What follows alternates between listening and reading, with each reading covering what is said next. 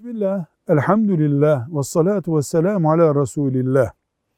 Arzumuz bütün dünyanın Allah'a secde etmesi, hayatımızın olduğu gibi İslamlaşmasıdır. Ama ne yazık ki yaşadığımız şehirlerde, yaşadığımız ülkelerde, Avrupa'nın ortasında, Güney Afrika'da, Çin'de hayatı insanlarla beraber yaşıyoruz ama İslam'ı, dinimizi istediğimiz gibi uygulayamıyoruz. Sosyal hayatımızı yani insanlarla ilişkilerimizi asgari hangi düzeyde tutmalıyız diyecek olursak burada birinci dikkat etmemiz gereken şey biz şeriata iman etmiş bir insanız.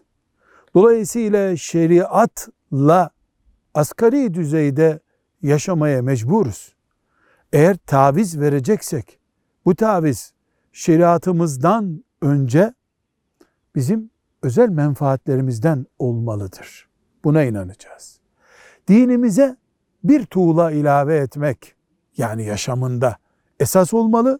Bir tuğla kaldırmak asla razı olacağımız şey olmamalı. Hiçbir emrini Allah'ın yok sayamayız. Hiçbir yasağını yok sayamayız.